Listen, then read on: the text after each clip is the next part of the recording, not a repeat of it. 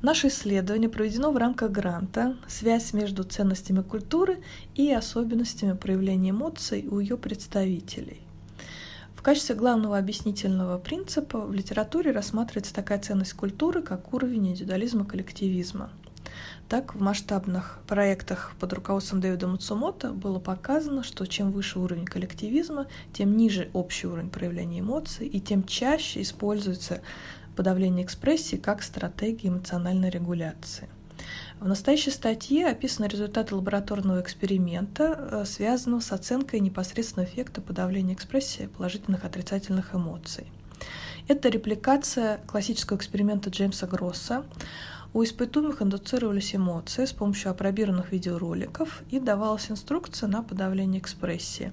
При этом Эмоциональный ответ регистрировался на трех уровнях. Это самоотчет об эмоциональном состоянии, активность лицевой экспрессии и активность симпатической нервной системы. А, изначально на американской выборке было показано, что подавление экспрессии приводит к ряду негативных последствий. Это связано и с непосредственным эффектом подавления экспрессии, и с негативными последствиями для физического и психического здоровья в более долгосрочной перспективе.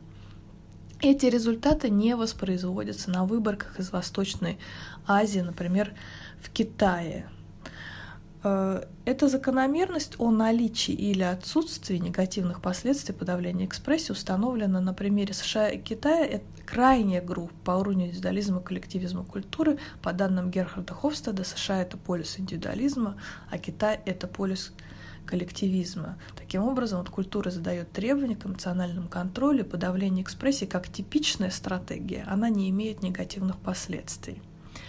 Мы проводили наши исследования в России. Вот по данным Герхарда Хофстеде, в России зафиксировал средний показатель по уровню индивидуализма, коллективизма культуры, но показатель ближе к Китаю, чем США.